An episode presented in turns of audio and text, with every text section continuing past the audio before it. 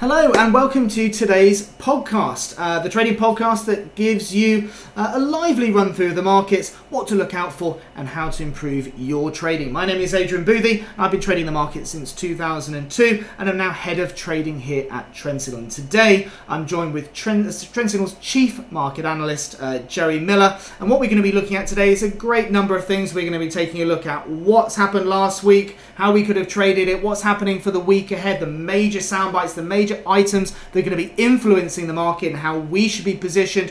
What I'm trading this week, what are the key levels of support and resistance on the pound, on the FTSE, on gold. We're going to be looking at that. And also in our defining trading section, we're going to take a look at what initial margin is. So for the new traders amongst us, we're going to be getting into that, delving into some of these um, definitions to help you become a more educated and better trader. The overwhelming theme though today big data out uh, uh, today already where we're talking about uh, another member of the MPC talking about potentially cutting interest rates, and we're going to be talking about how the pound will be affected if the UK does go and cut interest rates as well. Uh, but first of all, let's get into what's happening with the markets.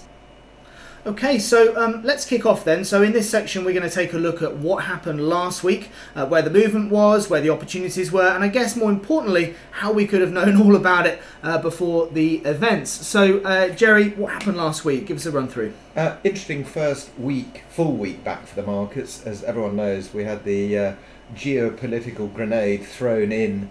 Uh, the previous Friday, when the US administration assassinated Soleimani, the second in command really in Iran. Um, and it caused all sorts of issues. The markets obviously reacted really badly.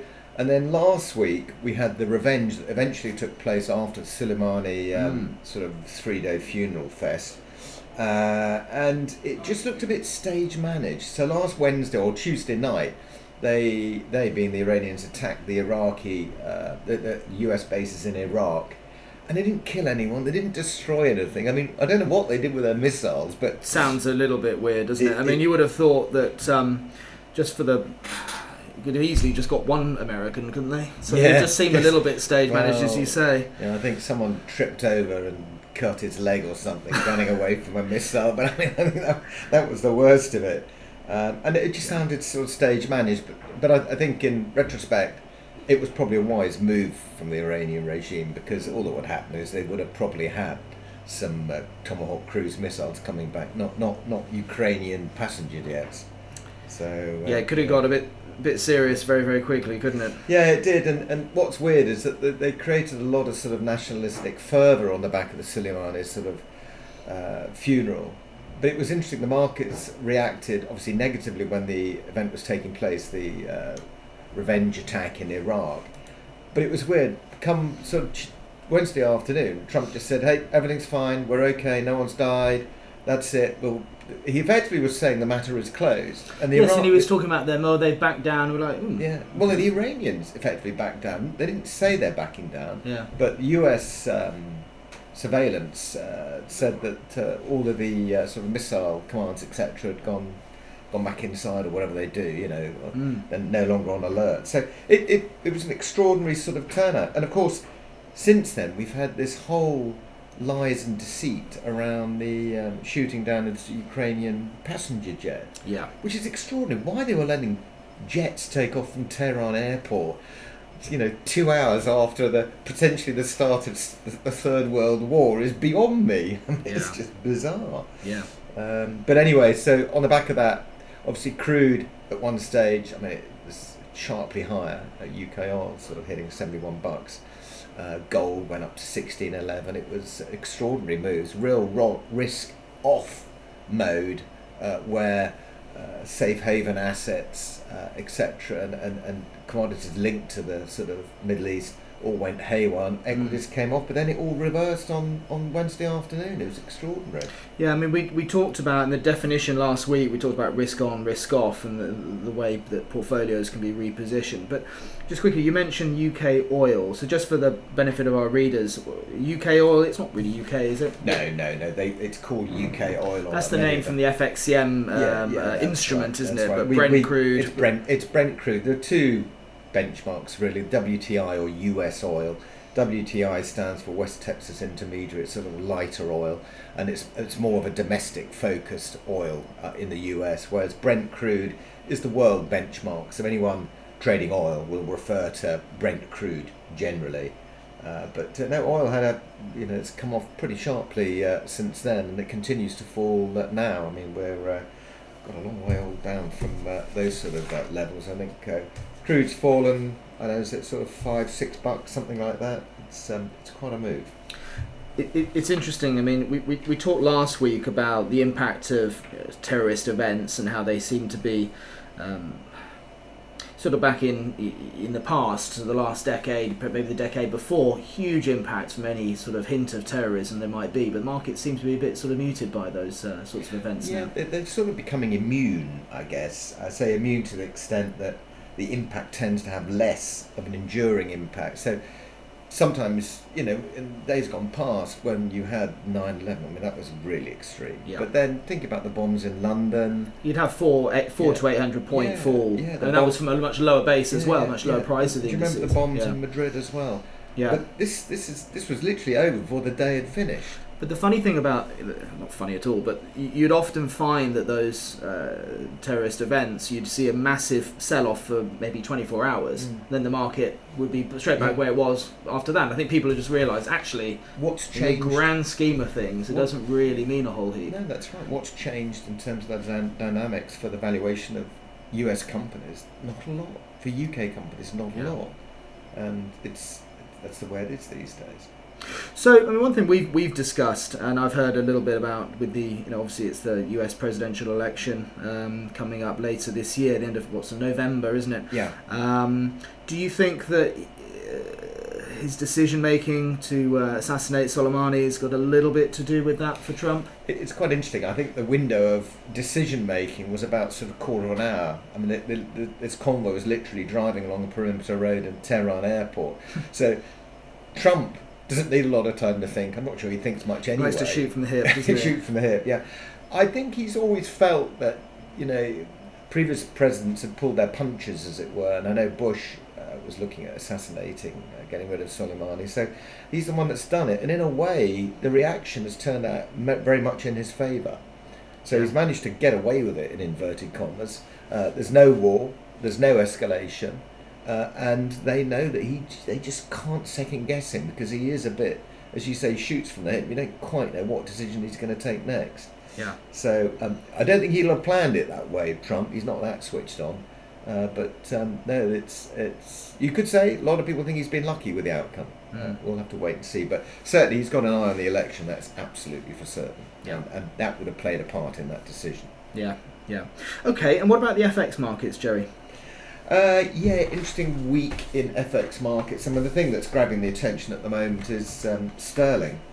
Uh, there's a report in the uh, FT this morning um, that another monetary policy committee member, the MPC member, the, this is the committee that sets rates in the UK, uh, is now considering voting for a rate cut uh, in the UK, depending how the economy has performed since the election. Yeah. Um, so it's, it's all brewing up. And Mark Carney, I don't I don't know if you recall last week, uh, he said that um, he would have he would take swift action to cut rates if growth looked to be slowing further. So you've got two members, and then this other member, Silvana Tenreyro.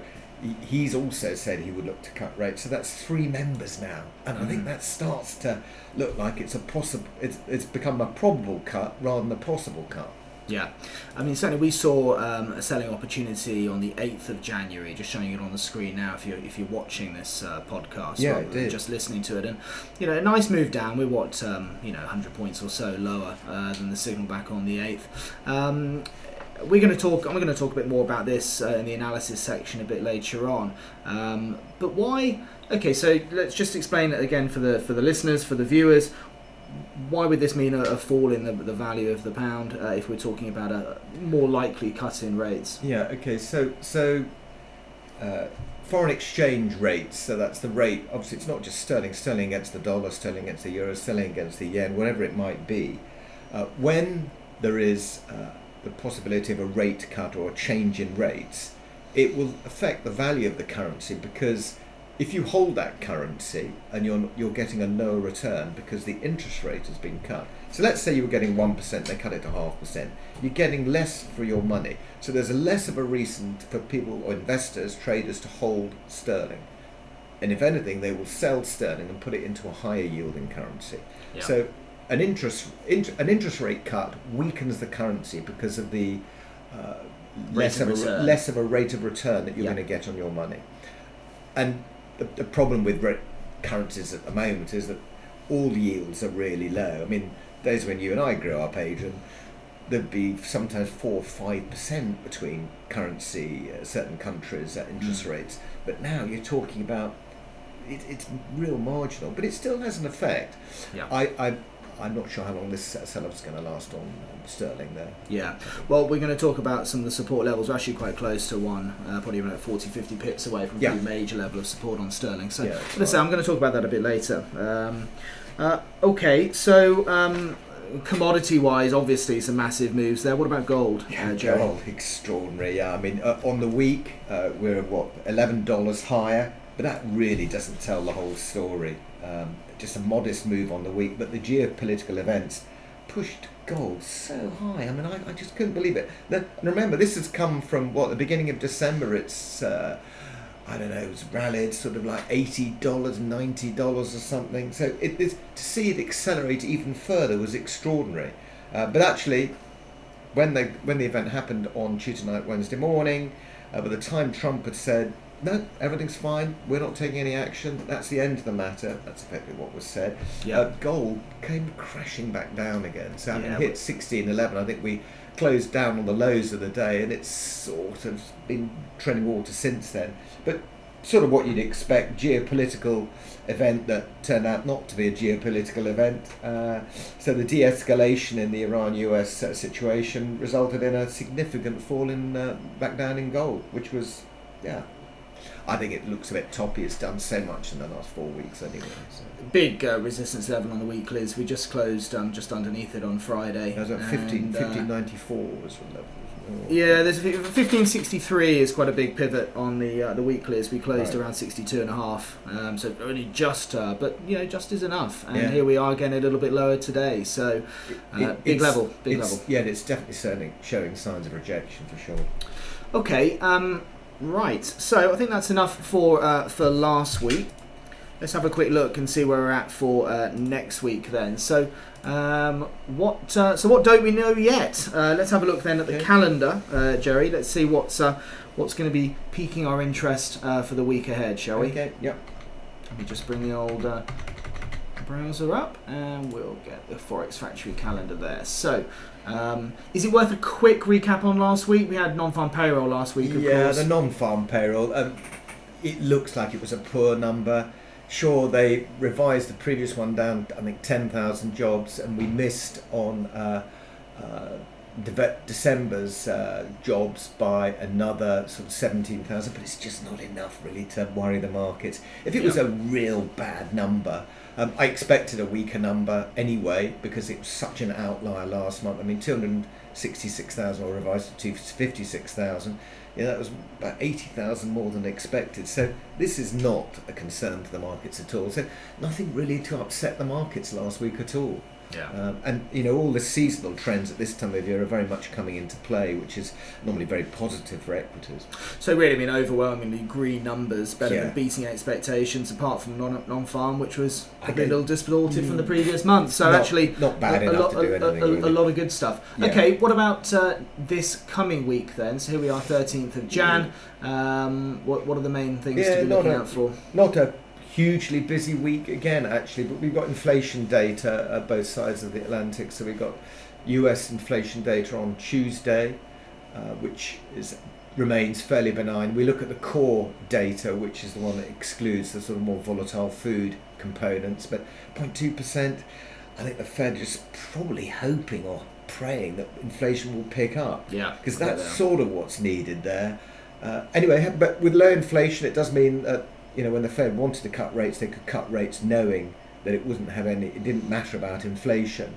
Uh, that said, you know, obviously the Federal Reserve are on hold now, so there won't be any rate changes for a, a couple of uh, meetings, if not more. Let's just explain that relationship with inflation and interest rates, Jerry, just very quickly. Yeah, so um, uh, inflation, uh, if inflation starts to tick up, uh, they have to put interest rates up to slow down the economy. So if inflation gets above a target area that the um, bank are targeting, uh, they will push interest rates up. It's a bit like a damper, so it's Yeah. a bit like a brake on the economy.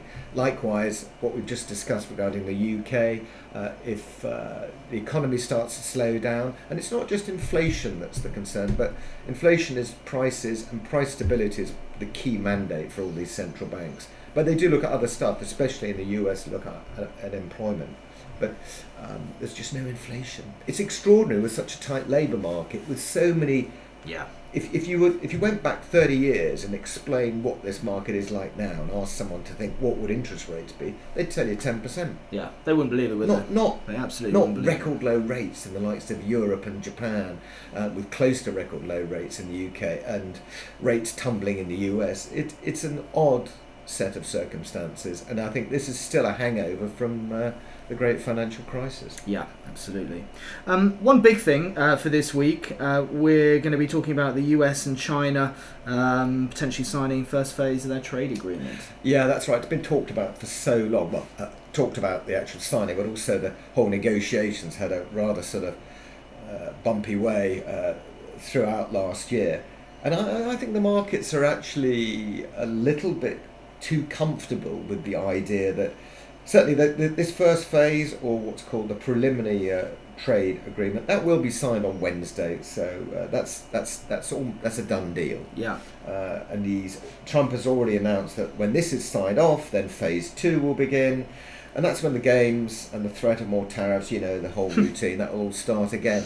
Groundhog Day. Yeah, and I think I think the market's a bit too confident, and Seems it, doesn't it? uh, yeah, I, I, I just think that they're underplaying the risk that uh, the negotiations may well falter at some stage. But not only that, but of course, once this is signed, if people are then holding up because it's going to be signed. It's then signed, and then maybe there's no more good news in the in the post. Well, that's know. that's interesting. Yeah, so then you're now focusing on something you hope will be good news, but you're not sure. yeah. But I think it's, you know, when Trump says, yeah, we've had our first chat at the second phase and it hasn't gone particularly well, so I'm going to slap on these following.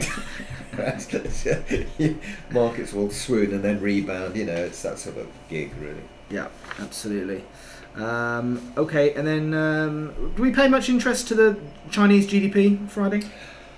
Uh, yeah, it's still important, but the problem with the, the data is that it's from the Chinese state, uh, and if they say they've got a target of six percent, they will deliver six percent, even if that's even if that's number that not the Or number. you that's- skeptic? It's not you? true, but uh, yeah, that's uh, that. actually there's one thing we haven't mentioned as well is the, um, the CPI data. Uh, well, we mentioned the 1.5 percent. It is less, a lot less than the target rate. That's something we should have mentioned uh, in the UK. It basically means there's no problem preventing the uh, monetary policy committee from um, uh, cutting rates in the uh, in the weeks to come. Target rates what? Uh, Two- percent. Two percent, yeah. yeah. But it, it's well entrenched below two percent now, and I think since the election, I don't think that the economic data in the UK has been particularly brilliant. And I know retailers, the whole shopping business has not had a good run up to Christmas and beyond. And look at the results from the likes of John Lewis. It's it's a bit worrying, and I think that's the reason why a lot of these um, MPC members have come out and said that they contemplate cutting rates now, which, Mm. as we know, is uh, weakened sterling. Uh, okay. Any other highlights to discuss? Well, we've actually got that number coming out on Friday, which is the retail sales data from the UK. So uh, uh, plus 0.8%. Wow, I just don't know. Uh, that's that's for December. I've got a feeling it will be less than that, but uh, uh, that's what the market consensus is, plus 0.8%. But you think, look, reading between the lines with all the poor trading performances that have come Yeah. out, I think I can't think it's going to be that brilliant. Yeah. Well, they clearly didn't have my wife doing this, Bendy. That's for sure. Nor mine. Uh, right, good. Uh, Jerry, that's great. Uh, thanks very much for all of that. Okay. Okay, so in this week's defining trading, we're going to take a look at something called initial margin. Now, initial margin, when you're trading something called a derivative, uh, is the uh, margin that, that, you require, the amount of money that is required on your account in order to be open a particular position. So, for example, a lot of people are more familiar perhaps with uh, buying a home. It could be that when you buy a home, you have to have, let's say, a 10% deposit in order to then get a mortgage to then pay for the rest of the house. Do you see? In which case, your initial margin would be your 10%. That's the amount of deposit you've got to put up to be able to buy a house in the first place.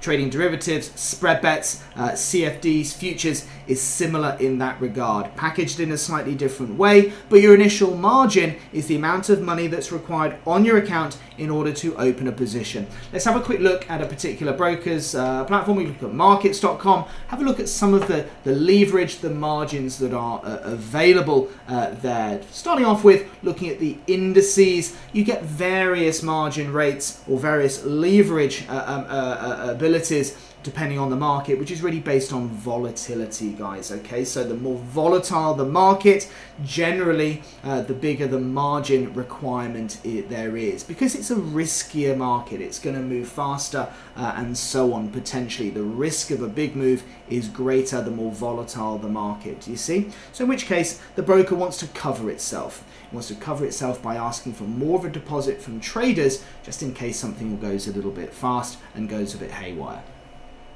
So, broadly speaking, in terms of your initial margin, what you're looking for is a percentage of the notional value of the trade. For example, with an index, you're typically looking at around a 5%. So, what 20 to 1 um, leverage there on a lot of the major indices that one might trade. So, uh, for example, uh, if we looked at the UK 100 uh, there, that's a margin of 1 to 20. Um, so, if you've got a pound on your account, you can buy 20 pounds worth of FTSE. That's a 5% uh, margin requirement, basically.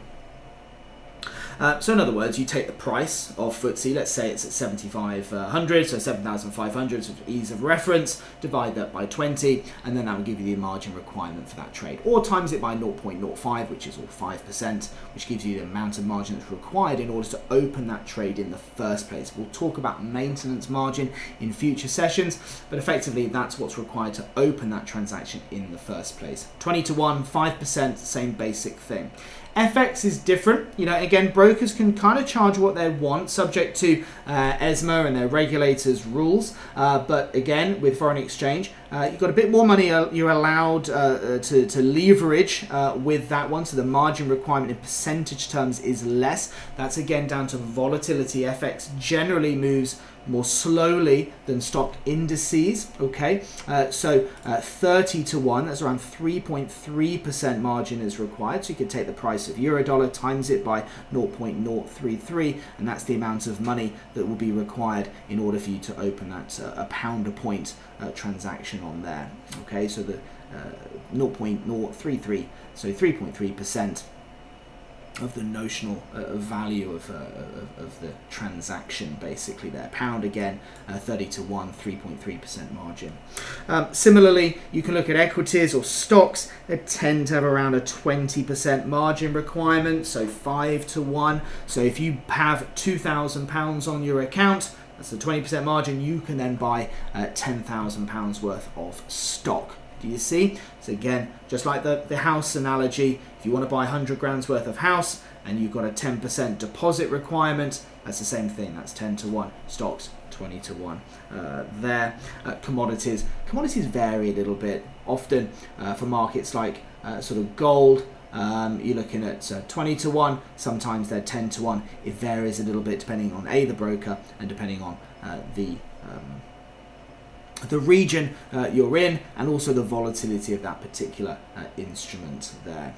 Okay, um, good. Well, hopefully that's helpful. And by the way, if there are certain terminologies that you would like explained uh, in our defining trading section, please make sure you send them through. So uh, send them through to info at trend-signal.com and then put podcast in the subject line. And any other questions you might want us to go through for any material you want us to cover, these are ultimately your sessions and they are for your benefit. So please do send those requests through. Uh, that's great. Thank you very much for your help uh, with all of that, Jerry. That's great. We'll look forward to catching up again next week. Um, this section, though, what should we be trading? Um, in this section, I'm going to give a run through some of the key markets, some of the live charts, and what's looking right, what's interesting, what's hitting key levels um, worth trading at the moment. So uh, let me just bring my charts up and we'll have a quick look through some of the opportunities there. Let me just bring up uh, a chart. First of all, we're going to take a look at gold, which uh, really has been, as we discussed with Jerry earlier, been uh, quite a big move. In fact, since that buy signal back at the uh, beginning of December, um, really a massive move up there, well over uh, a thousand points or so. Um, good, good 100 $130 uh, rally since uh, then. Uh, come back a little bit here. So, what are we thinking? Well, we talked about resistance last week. Uh, we talked about a major resistance level. Just tighten up the weekly chart a little bit, and then we can start to bring in some of the resistance levels. This is what I was talking about last week. Because if you're watching the, the, screen here, you can see around that sort of 1563 uh, level there. A couple of pivot points from that major level of support. That support arguably now turning into resistance back from 2012. We're hitting back to those numbers there. Hit support here off that number there, there, there, there, there. A number of times back in 2012, 2013. Here we are nudging that number just shy of it um, at the uh, uh, towards the latter part of 19 and here we are uh, again here going higher but then closing back just just below it and that's important does it get above? A bit like that game Whack-A-Mole. Does it get its head above and then is it whacked back down? Here we close below that 1563 level, around 1562 and a half, something like that. I think we closed at there on the weekly. Uh, now uh, we've come off again today. So I think that that's a pretty crucial level uh, from there. So we're pausing at the moment, uh, really, and looking for short trades off this level. Um, if uh, we can see that. So what we're going to do is quick look at the daily chart. It's starting to look like a potential sell trade with very overbought on the trend signal line above that uh, magic 75 number there. That's going to start, to, that's turning down already. Price, this line that kind of cuts through the candlesticks, that's solid green. That's going to start to turn red potentially. Uh, the longer prices remain below this green line, it's going to turn it red. And we're going to be looking out for sniper signals as well with the right type of reversal pattern. That big Fibonacci pivot there coming in 1581. So we're starting to build the hallmarks of a potential uh, sell trade. Uh, what does it mean from there? Well, do we expect a massive move down? Well, look, the longer term trend is up. Yes, we're at the top of the natural trading range, but actually, um, as far as targets concerned, we're looking around that sort of 1509. So if we do, do come off, we're looking around 1509 for the market to certainly start to pause. That's the resistance back from uh, the beginning of November uh, last year. So let's we're talking a few chess moves ahead, but keep an eye out for your sell trades. I wouldn't necessarily expect a massive fall uh, though on gold probably a few chess moves ahead down to here and then probably finding support maybe with a view to re- uh, rejoining that longer term uh, uptrend. Uh, looking through then to uh, FTSE.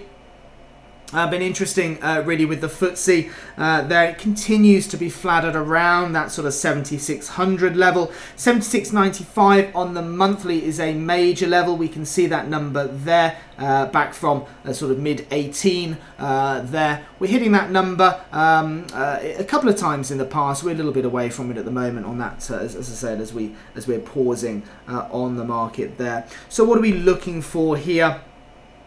We're looking for a couple of bits. There's around 7,800 on the weekly, 76.95 on the monthly. In terms of um, this congestion here, those are the numbers to be looking for for the upside. On the downside, we'd be looking for this break below uh, this sort of number here. That's 75, around 75.23. Uh, if we can see ourselves breaking below that level, I would expect us to move relatively quickly down to this level of support here because often what you're going to find is if people are buying up here, their stop losses are going to be below these lows at around 75.23 on the FTSE cash. What that would mean is stops will be uh, taken out, market would gather speed, and we should then move to around that sort of resistance level back from uh, November uh, last year. That may well form into uh, support for that first target there. A break of that level could see us down to that sort of 72 uh, 20 uh, 71 65 uh, level as well. So keep an eye out for those levels too uh, on the FTSE there. So at the moment congested. So look for breaks above 7700 to take us to further highs or look for breaks below 75.23 to take us down to that sort of 74.20 level. As for the pound, we talked about this earlier with Jerry. We looked at the way in which price is coming off. The pound coming off there as we start to talk about those MPC uh, voters starting to a little bit more of a vote, a little more of an appetite uh, for rate uh, cuts, hence the uh, fall there. Now, what about the longer term? Um, it's hard to go past really the support levels we've got from around this sort of level there. So that sort of 129, uh, 40 level um, there, 129.50. That looks good for support. Couple of pivots at around that level. Congestion of pivot points really does tend to lead to stronger support levels. What we'll be looking for, just like we found the test there, is from there looking for new moves uh, back to the upside there. So will we get a sniper buy? Will we get a continuation buy? We'll have to see as it comes uh, through. But certainly looking for that retest uh, down to that sort of 129.20 level and we'll see where we go really from there guys. So those are the major markets we're going to look at for this week. That's gold FTSE and the pound Okay, so that's pretty much it for this week's podcast, everybody. Hopefully, you found it a really useful session. We've been talking about the markets, what to look out for, lots of analysis in there, and also boosting your trading education as well. But it doesn't have to stop with this podcast.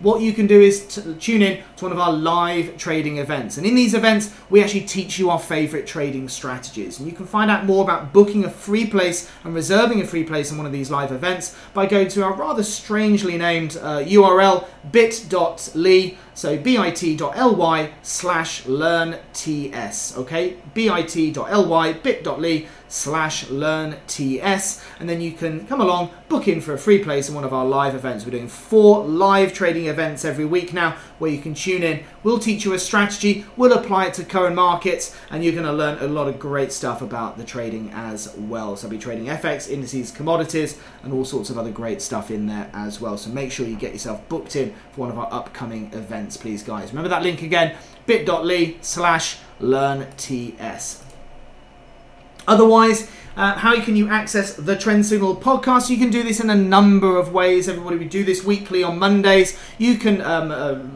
listen to the live cast uh, by registering on our site, which is trend-signal.com slash trendsignal-blog. A bit convoluted, isn't it? We need a shorter link for that one, I think. Let me say that one more time. trend-signal.com slash trendsignal-blog. Or you can look for or search for the Trend Signal podcast on iTunes, SoundCloud, Spotify, and YouTube. Uh, otherwise, guys, have a great week's trading, and we look forward for tuning in for the same this time next week. All the best, and bye bye for now.